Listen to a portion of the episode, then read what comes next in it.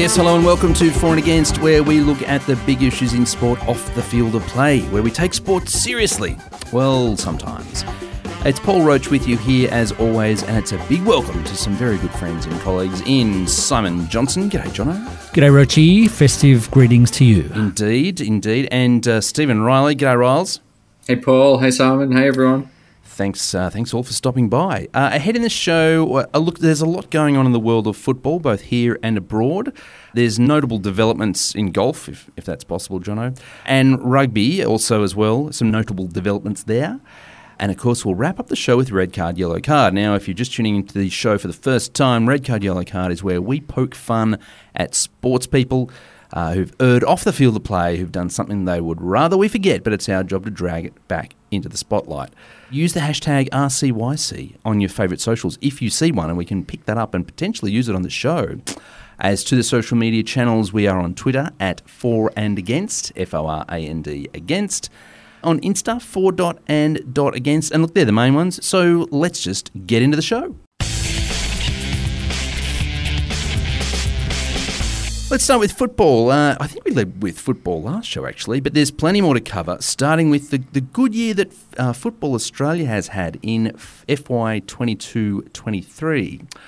Uh, now, so while not quite as good as the $132 million revenue it achieved in FY 2018, well, that was before the A League split, you see. So the 113 mil attained in this financial year was uh, was nevertheless up nearly 50% on the uh, previous corresponding period, as the accountants say, aka last year.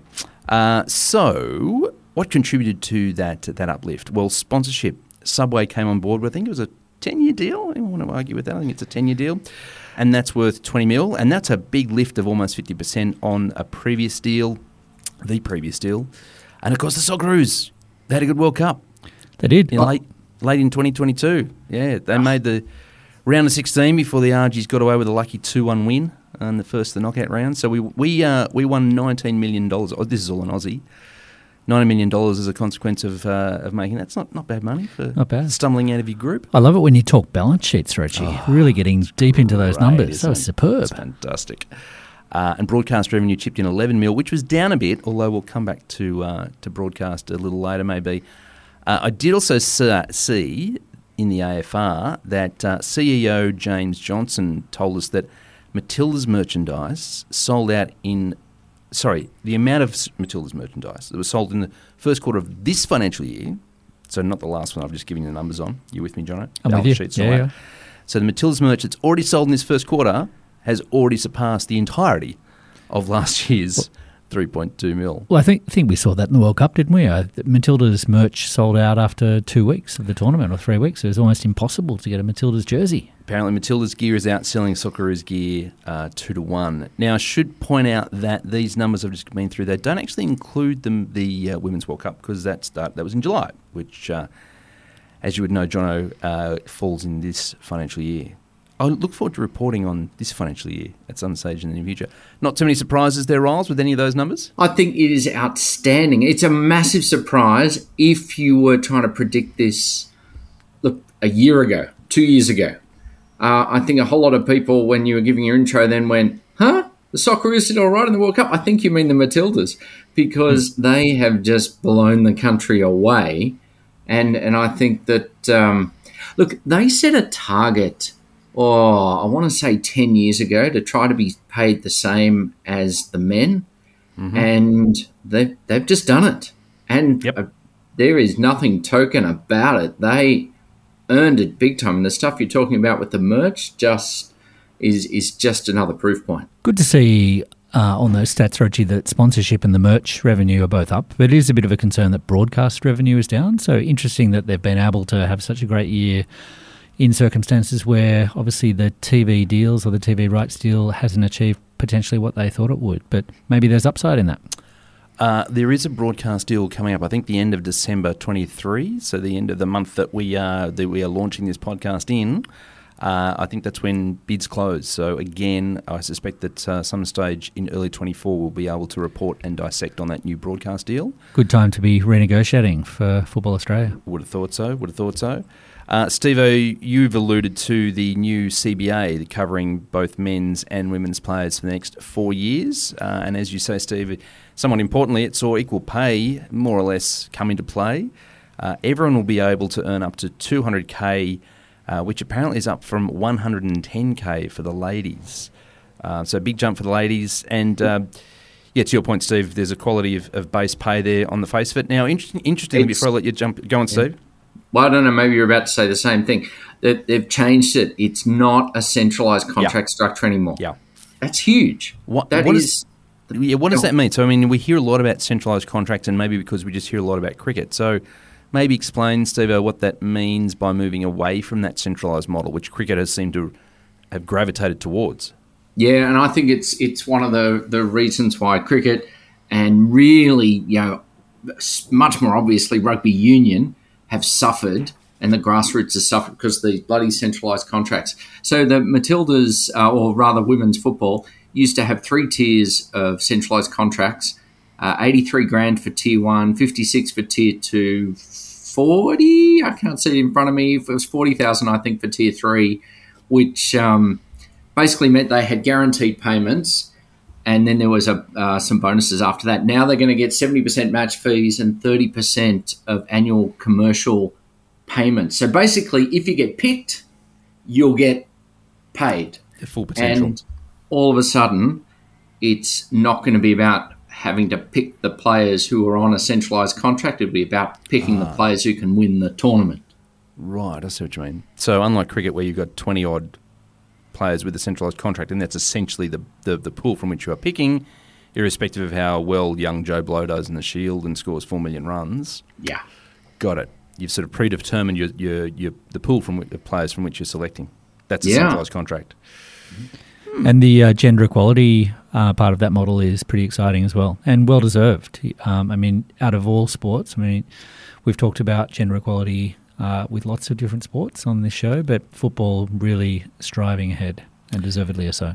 Yeah, and they're, they're trumpeting that very fact. I think they recognise that. And look, to me, just sort of putting the um, here representing the harsh economic re- realist for a moment, uh, th- their argument has always been football players, in this case, sports players, get paid a lot of money because a lot of people are watching. That's basically it. A lot of people watching. There's lots of advertising dollars made. So why should women earn more than men or as much as men when not as many people watch women's you know football as men's? And look, notwithstanding the success of the Matildas in the World Cup on a global level, that is, you know, that's a correct statement, right? So as I see it, this is this deal is sort of, and correct me if I'm wrong here, but this deal seems to me there's equality in base pay, men's and women's, but then they get a share of the revenue that they generate. So, with prize money in the men's game still being substantially more, there will still be a difference in overall take home, especially in World Cup years. But as I say, it does. I think this deal does rather nicely deal with those sort of those hardcore. Well, it's it's the the the hardcore economic lens on the situation, which I can understand the argument that they present, but there's also that moral social element too that I think this is finally addressed. Yeah, look, don't don't forget that the Matildas drew an average of seven million viewers watching the semi final of the World Cup. Socceroos haven't come close to that, and they they did it. Um, I think it's the largest audience since Cathy Freeman in 2000. It's yep. massive, and it blew away even even God forbid. Don't let me just look around, make sure no one's you know listening it blew away the, even the AFL Grand Final ratings. Oh, I thought you were going to say a state of origin. Yeah, there you go. An origin, what? exactly. Those stalwarts. exactly. No, it's amazing, and look, I mean, I, I saw too that it, that almost sixty thousand people attended the Women's Super League, the Arsenal Chelsea game in early December at the Emirates Stadium. Sixty thousand people turning up to a, a women's league game. That's so good, isn't it? It's it's unheard of. Too much sports, barely enough. It's fantastic.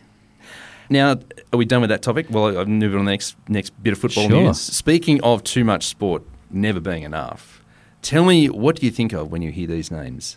Apia Leichhardt, Sydney Olympic, Marconi Stallions, Wollongong Wolves, Wolves, South Melbourne, South Melbourne something or other? I think of names? really dodgy old cold stadiums, 1980s, um, you know, football teams that are very much steeped in ethnic traditions. Mm. Where's Billy when you need him? Uh, I yes, think folk- of fights. I think of the bad old days. I think of of of a sport that struggled to get outside of its own little enclosed Yeah. um, audience. Very true, very true. Well, folks, they're back. Yeah, well, kind of. uh, so the A League has finally, uh, finally has a second division, of which those above mentioned teams are a part. Yes, they've survived, uh, and I love it. I mean, as old as football itself, but as new as a baby lamb in Australia, I can't wait to see how the Aussie sporting public grasp and indeed grapple with promotion and relegation. Do you, do you reckon it'll work in this market, Steve? Promotion and relegation, because we have nothing like it in, in the domestic leagues. Look, you know, just when football in Australia has done, it's had its most successful year ever. You've just shown it with the, the Matildas and the Socceroos before that.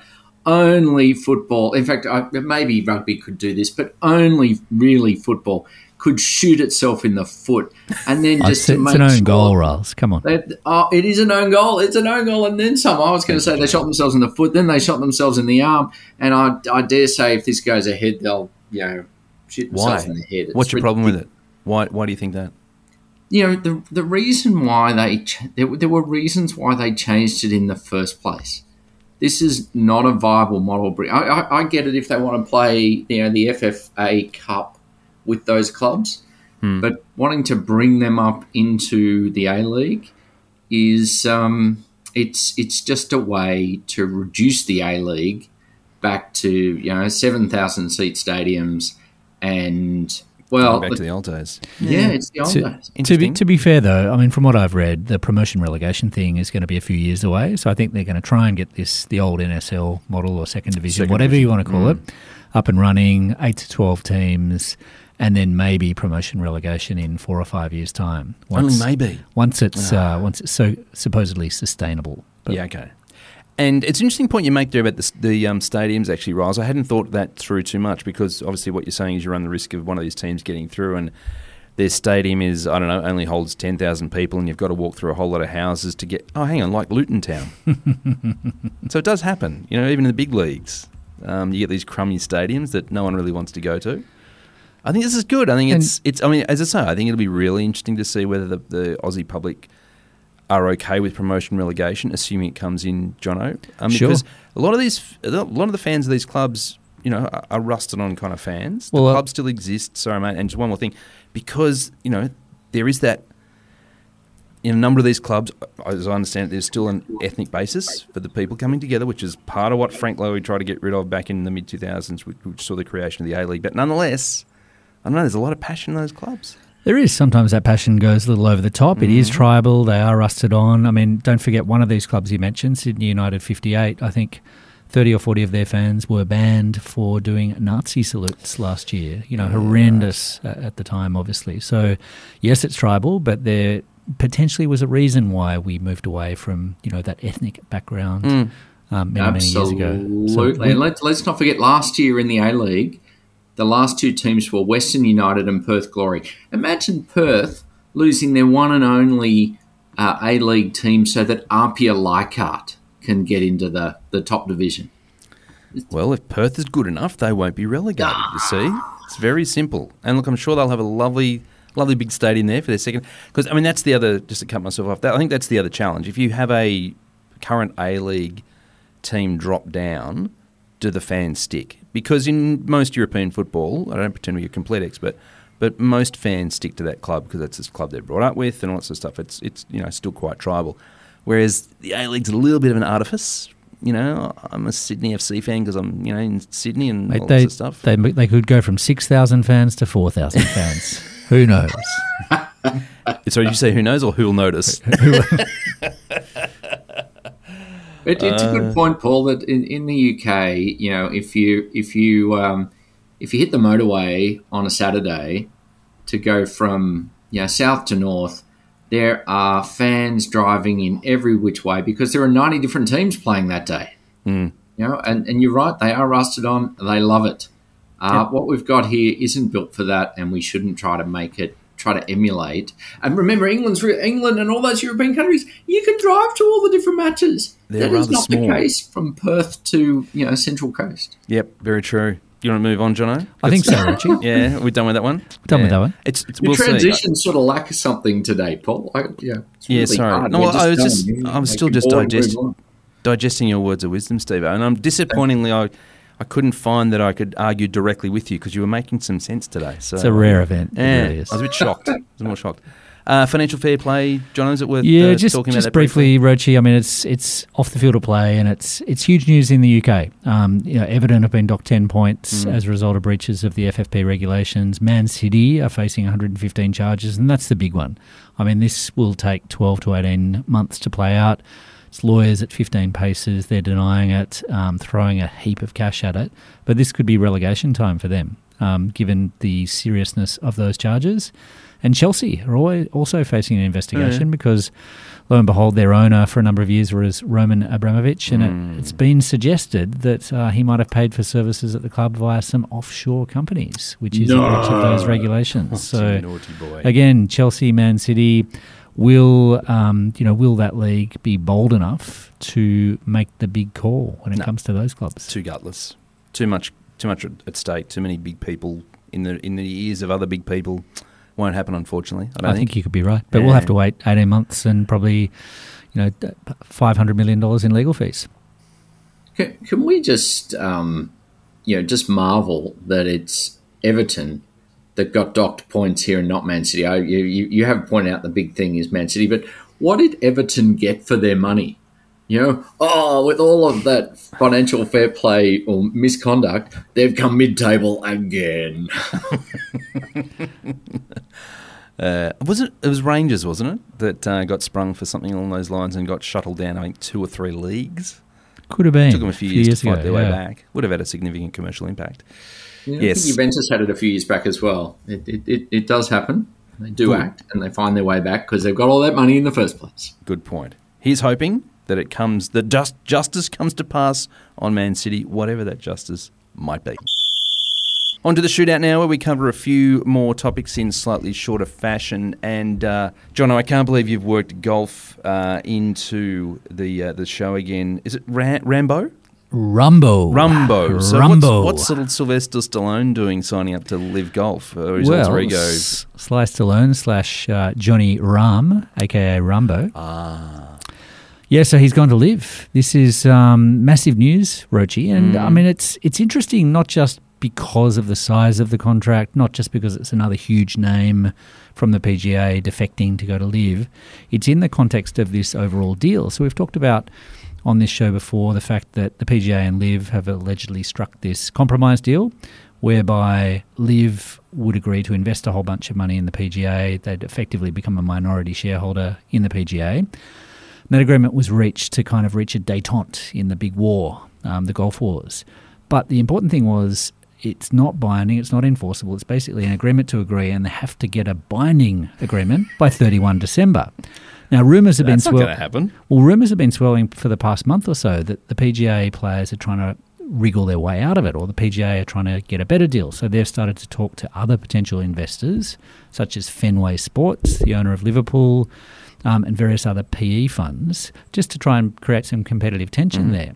So what do Liv do? They say, well, bugger that. I'm just going to throw a massive amount of cash. So rumours are it's anywhere from 300 to 600 million dollars US to one player. Mm. It's just extraordinary. And this is a guy, current Masters champ, effectively carried, carried the European team on his back to win the Ryder Cup recently. Where's he from?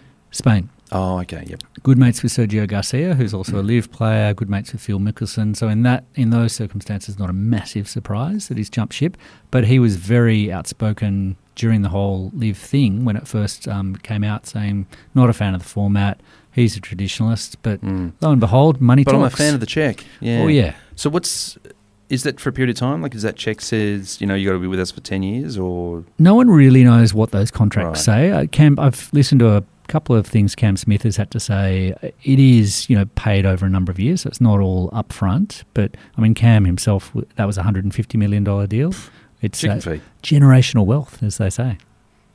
I, I think my question for John Rahm is, well, you, on. you talk about the big check talking, but they'd have offered him 100 million and he said no, 200 million and he said no, and then somewhere between 300 and 600, he said yes. And I, I, in my head, I'm still going, would I say no to the 200? But 300? What's well, your number? Now you're onto something. I mean, I can go and buy a whole other country for that. I mean, um, um, Argentina is literally up for sale right now. Hmm. Um, it's incredible. It does. I mean, it's interesting because it does make it seem like a deal where we're going to see the Liv players and the PGA players playing against each other more regularly. It does seem that that's more remote than I had hoped it would be. I mean, what, when they announced possibility of the possibility of it, playing yeah. together. I mean, Well, I go the Rahm is way. I, I Rum- think, I mean, yeah, they're more likely to play now because, like you say, Liv have just flexed their muscle and said, "You are not dealing with anyone else. You are not dealing with Fenway. You are not dealing with Silver Lake. You're coming to us, or we're going to just offer each of these top players a few hundred million dollars, and you'll have no big players left." Yeah, I hope you're right. And Rahm has the advantage, like Cam Smith, he's a recent major winner, so he can play in those um, four majors each year for the next five years. So that would have been another factor in him going across. So at least he can still compete in those majors. Can't the PGA say no? You can't compete in those majors anymore. No, because the, the individual majors set their own rules for that tournament, so that's Mhm. outside of the PGA, with the exception of the PGA, which is one of the majors, but it just falls into line with the other ones. Okay. All right. Interesting. We'll see. we'll see. Big big golf fan there, It's Richie. You can huge, tell. Paul. This is huge. Yeah. massive. Well, I'm sure it is in the golfing world. All, all power to you. Speaking of golf, now we get plenty of direct feedback here from our listeners on uh, for and against, especially our golf fans for some reason, maybe just what we were talking about then. And uh, Johnno, I gather there was a bit of consternation at my own heartfelt warning in the last show that halving of gol- of the halving, I should say, of Moore Park Golf Course for the benefit of the public was only only the beginning. Was some concern expressed at that sentiment, Richie. You got a bit of feedback. Yeah. So, um, tell me, what what did you both make of Sydney's Rosehill Racecourse getting ahead of the curve and making an unsolicited offer to the New South Wales government to turn that land? Racecourses are big, right? They're bigger than golf courses.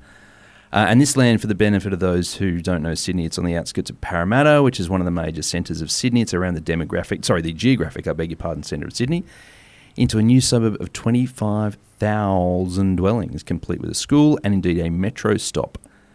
They reckon the Australian Turf Club will get about five bill for this 140 acres. See, this is a progressive sport that understands the pressure that there is on land in this city, the housing crisis. They've avoided all the hoo ha that you golf your golf courses are going to come into, and they've gone and stumped up to the government and said, "Look, here's here we go." So Have this." progressive that they just take the five billion and run. Uh, Just give up on their sport, Paul. Just give up on this. I expected more from you for someone who ran the book at Really? school in year 11 and 12. Uh, sorry, Yeah. Mr. and Mrs. Roach, if you didn't know that. The, um, think Dad does. um, you know, you really have turned your back on racing in a heartbeat. In a heartbeat. No, no, I haven't turned my back. There's plenty. I think the point is well made. There are plenty of other courses around the world, let alone Sydney. In Sydney, you got uh, Warwick Farm, Canterbury, and Randwick. Actually, where did I write this down? Um, so Randwick is actually on a 99-year lease from the New South Wales government. So again, for the benefit of those who don't know Sydney well, Randwick's in prime real estate. It's between the city and the airport. Let's put it that way. Uh, Rosehill, Canterbury, and Warwick Farm are all owned outright by the ATC, by the Australian Turf Club.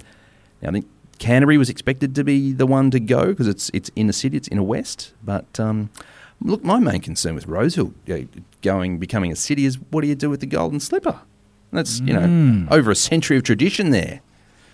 Yeah, Off to Warwick Farm because you were fine with it.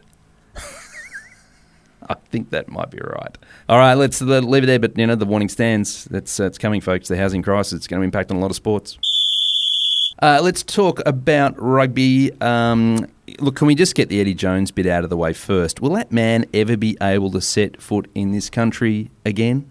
I mean, he gets booed by the English, uh, booed by the Europeans. We all saw what happened during the World Cup. He's now going to be booed every time he appears on screen uh, in, an Australian test against Japan. Looks like he's signed up uh, for the Japanese, lo and behold. Just another example of what a debacle of a year or, or two years it's been for, for Rugby Australia. Where do we where do we start? you mentioned the World Cup. I, stop me if I told you the story in the uh, last show, the, the show I, after my th- little three year study trip over there. But I was at the Wallabies Fiji game, and when Eddie Jones' face came up on the screen, there was booing. yeah, yeah. It was There reported booing. massively back here. And I don't think, sure. I think that, I'm not sure it's a, lot of Aussie fans then. I think it was more the English. So There's that plenty yeah. of Poms there. Yeah, Yeah. exactly. And maybe some knowledgeable French as well. but yeah, it's it's a good question. I mean, speaking of World Cup, there's a nice little bit of ham-fistedness here from the uh, from Rugby Australia, who had arranged a warm-up game with France before the World Cup. Steve, you wanted to chuck something in before I moved on to there? I just wanted to say I won't boo Eddie Jones. I think Eddie oh. Jones did a service to Australian rugby. I think he got rid of the old and tried to bring in the new. He just went a little too hard, too quick, and uh, and didn't get it done. He's paid the price for performances, but I, I personally think that he had the guts to try something that uh, you know I don't did not. I don't mind that approach. I mean, I was had my doubts at the time, and so I suppose I still do it in hindsight. But I don't mind that approach if you stick around and see it out because there's a lot of consternation when he cut the old wood out of the, the team that he took to France, and you're sort of going, well, hang on a tick, I, I don't recognise anyone on the side anymore. Um, but half jokes aside, okay, so you're going with a young group and you're going to see them through probably till the next World Cup. You know, I think was it was his was his contract? That was yeah, was three or four yeah, years, yeah. wasn't it? Yeah. yeah, next World Cup for sure. So that's Home fine if you take that approach, Stevo, but stick around to see it out. I mean, that's that's the poor thing. It's sure he had a bad the, the Wallabies had a bad performance at the World Cup, but was anyone expecting any better? Uh, he performed to par. The team performed to par. Well, exactly. So I, I don't think he left. I think he got run out of town. Mm. You know, hmm. I, I, think he'd have st- he'd stayed and hung around. No, if, if he was interviewing with Japan. Like it was. Story it goes. Was, it was a betrayal by Eddie, and I'll boo him. Mm. Yep. Uh, well, look. Uh, anyway, so as I was saying, a bit of like, nice little bit of ham-fistedness from Rugby Australia, who'd arranged a warm-up game with France before the World Cup. Is anyone doing this for red card, yellow card? No. No? Okay, no. cool, cool, cool. So let me just throw to uh, one of the nine media publications who um, put this in, in ways I can't better. So McLennan, then as obviously head of Rugby Australia, met with the French rugby president Bernard Laporte in 2021 to talk about playing a World Cup warm-up match between Australia and France. It was going to be in Paris. Now Laporte assured McLennan that the FFR, the French rugby uh, union mob, would pay Rugby Australia a match fee of approximately 1.7 million, I think that's Aussie dollars, uh, for the game. However, it was only a handshake agreement and was not to committed, not committed to paper in a formal contract. John, now look, I did pass contracts once mm. upon a mm. time, and my understanding that a verbal contract is still a contract. It is still a contract. Uh, the terms can be a little uncertain. Uh-huh. It does get a bit difficult to enforce. So look, Australia could have a crack at it. McLennan could ev- give evidence. Um, Laporte, I think, is in jail at the moment. So that's the beautiful twist. I'm, I'm not he sure is. if he can, if he's the most reliable of witnesses. Actually, look, he's not in jail. So right. yeah, in Jan 23, after he was convicted of corruption and illegally acquiring I, assets. So I'm he's sorry, he's not in jail. suspended, a, suspended yeah, prison sentence. Yeah, I absolutely. Yeah, and so the new president, Florian Grill, uh, appointed mid 23 uh, said something along the lines of what did he say? That he pointed out there was an oral agreement. On the strength of the words of the Australian leaders, we have discovered an oral agreement for a sum of the order of 1 million euros. The Australian Federation wrote to us to collect this sum, uh, an agreement which would therefore have been given uh, at the time of the older governance. Obviously, it has not been budgeted for. I mean, if Florian, I don't want to get all legal on you here, Richie, but you know, if he said there was an oral agreement, then there's an agreement. Hopefully, he said there's an alleged oral agreement because if he'd said that, it, it's enforceable and we could rely on that. But anyway, we're not getting the money back, and it's another example of ham fistedness, as you said, by Hamish McLennan. I think it's a clawback in disguise. I think the French are still a bit pissed off at us pulling the rug under the subs deal. Oh, yeah. Maybe. Yeah, I think yeah. there'll be a lot more of this. Yeah. That's only one million. I don't know how many billion we, we robbed them of. But Getting ScoMo back. There's a few more to come for mine. Yeah. Finally, on rugby, unable to secure a private equity deal. You might recall uh, that Rugby Australia had uh, talks with, uh, I think it was Silver Lake, if not more, US uh, PE firms. Uh, rugby Australia has opted for a line of credit. So we've gone and got a loan. Uh, head office's expectations of what the game here was worth clearly did not align with what the market thought. And so, as I say, rugby's now got a nice little line of credit, about 80 mil across the next five years. And ironically, Given the firm's name, it's with Pacific Equity, my emphasis, Pacific Equity Partners, who've decided not to take equity but have a loan. Go nuts. What are you going to do with uh, 80 mil? Uh, Johnno, Riley, any, any thoughts? Well, I think they're going to pay off um, some of the bad debts from the World Cup. So I think we overspent pretty heavily, already overspent. So, yeah, about mm. five or 10 will be for that. Um, otherwise, some decent players would be good. Riles, what would you do with uh, 80 mil for rugby? I'd, I'd put some of it into hosting the, the Lions in the World Cup over the next four years, and the rest to go to grassroots. Yeah, you're more or less correct. We plan to invest in the critical areas needed to grow the game. We've identified high performance integration, Ooh. women's women's rugby, community, and pathways as critical areas to focus on. Pathways. I reckon what, ten. what that means, sorry, i yeah, what that means is they're going to go and spend a ridiculous amount of money on some winger from rugby league and pretend it's going to change things. Anyway, I was going to say ten million to Nathan Cleary wouldn't go astray as well if you really want to get a decent player. Is, is, isn't he too old? No, he'd be good. Okay. We'd take him. All right, so good luck, rugby. Uh, hope you spend that $80 million wisely. And finally, on the shootout, uh, quickly, the NRL, they're looking for an 18th team. Don't know if you guys really care too much about who becomes the 18th team. Have you looked into this? I, I hear PNG is on the shortlist. PNG apparently is firmed in the market, courtesy of some Australian government money. So Albanese's thrown 60 million at the uh, per annum for the next 10 years. It's a lot of soft dollar, you know, um, geopolitical influencing there. I think there's a concern about the Chinese coming coming down uh, south and into the Pacific and causing a bit too much undue influence. The Bears, the whoever will have us, formerly North Sydney Bears, um, are in there as well. Now they actually lost uh, some money from the state government. The New South Wales state government changed. I don't know, is it 12 months ago now? Maybe not even that. Um, so they lost a government grant, so they're coming uh, from behind a bit. Brisbane Tigers, Oh yeah, Tigers. just what we need. We've Another got- Brisbane team. we've, and we've already got Tigers, don't we? Mm. Uh, at Perth and New not Zealand. anymore. Well, yeah, what happened to them? Why not? Why not Steve? Isn't it Balmain Tigers? What happened to them? I Oh no, can't they are. They're the West Tigers, aren't they? We don't have magpies anymore. Yeah, That's you're right, right, that's too. right. Yeah, They just yeah. they just keep coming last and sacking their board and all Oh, that. yeah. Yeah. well, that's a whole other topic that we probably don't have time to get into the mass sacking of the, the Tigers board. But, uh, Steve, do you care who gets in as the 18th team there? Do you have any insights, thoughts? Look, I, I, I, I'd like to see them split up St George and Illawarra, and uh, Hmm. you know, give give give the Gong its own team back, and, and give St George its its own uh, the Dragons their history. Um, Oh, I don't just bring Brisbane bring Tigers Newtown idea. back.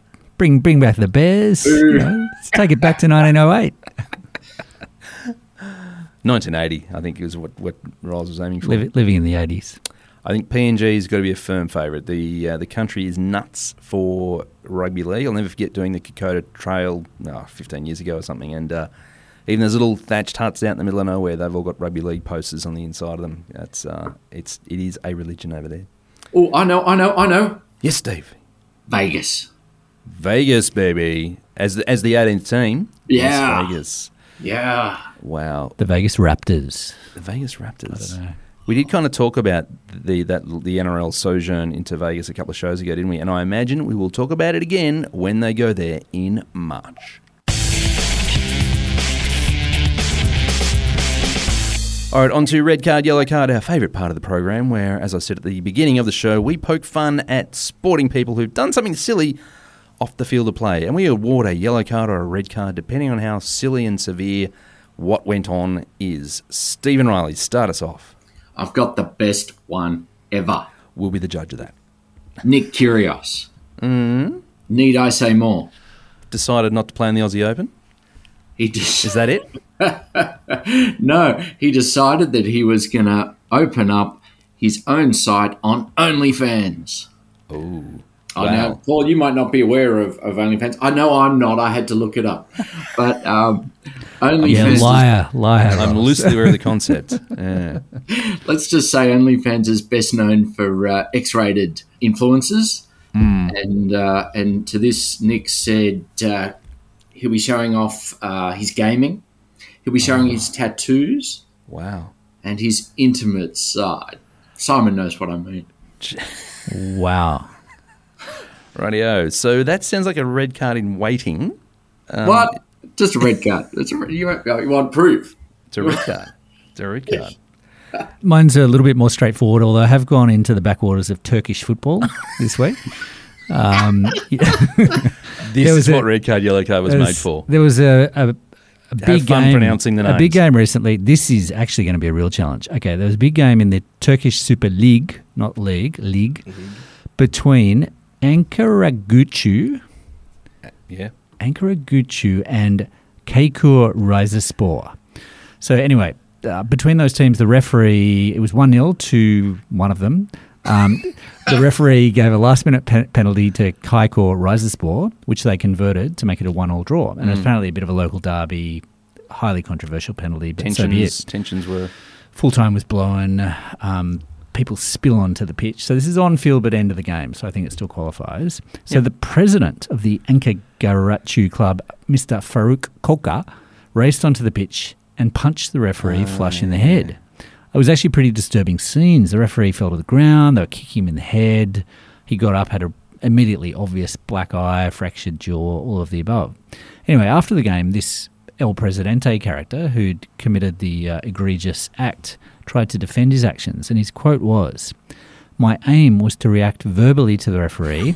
And to spit in his face. Oh, okay, well, that's all So he wasn't then. intending to punch him, he just wanted to spit in his face. We all make that mistake. The slap I gave did not cause a fracture. After the slap I gave, the referee stood for about five to ten seconds, then threw himself on the ground. They immediately removed me from the scene because of my heart disease. Other than that, I am not aware of any incident that took place. Well, buddy, I've seen the TV footage of this, and it suggests otherwise, and the police would be suggesting otherwise as well because you've been arrested and you're currently in incarceration. You're That's saying the brilliant. ref dived. Yeah, they're exactly. They're rep dived. Oh, that's brilliant. That's a lot better than Riles' one, Johnny. Well done. Yeah. So is that a? That's probably red card for It's the El ultimate, Presidente. ultimate red card, yeah. That is brilliant. Love the attempted denials. Yeah. Football is just blaming his heart disease. That's that's how it heart, happened. that took me away from my heart disease. That's Mm. fantastic. Uh, look, for mine, I just can't go past Glenn Maxwell. After all that went on after it, including, of course, that innings versus Afghanistan, how can you not possibly include Glenn Maxwell here falling off the back of a golf cart after dark during the World Cup and suffering a concussion, causing him to miss the England game? In this, uh, you know, th- th- this this shows top three stuff ups. That's got to that's got to be included. I know it's happened a little while ago now. And perhaps this is an excuse to say, "Wow, Aussies won the World Cup. How good are we?" Because I, How I don't, good I don't think we've met since we won. we the have World not, Cup. yeah. We Brilliant, did not, and we won it with a concussion from falling Um, off the so- back of a golf cart. Yeah. And so this is how cricket.com.au reported it, right? So you've all read the more salacious versions. Here's the official organ of cricket in this country. Glenn Maxwell suffered a second freak injury in less than 12 months. Now the other one, just as a pause, was a, I think it was a broken leg at a birthday party. yep. It was Yeah. also dark, and it was also sort of a bit of you know Horseplay, revel- tackling thank you, someone, much yeah. better.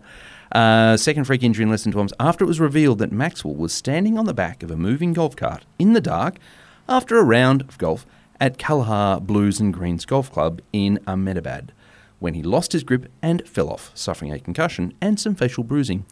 No one else was hurt in the incident. Australian players and coaches, I'm still quoting from the article, had been blowing off steam during a week long break after their win over New Zealand in Dharamsala. There you go. Golf golf carts can cause injuries, can be quite dangerous. Dangerous Yeah. game, exactly. Wasn't there an Aussie player who cut his finger on a broken six iron or something, in a tournament or something ago?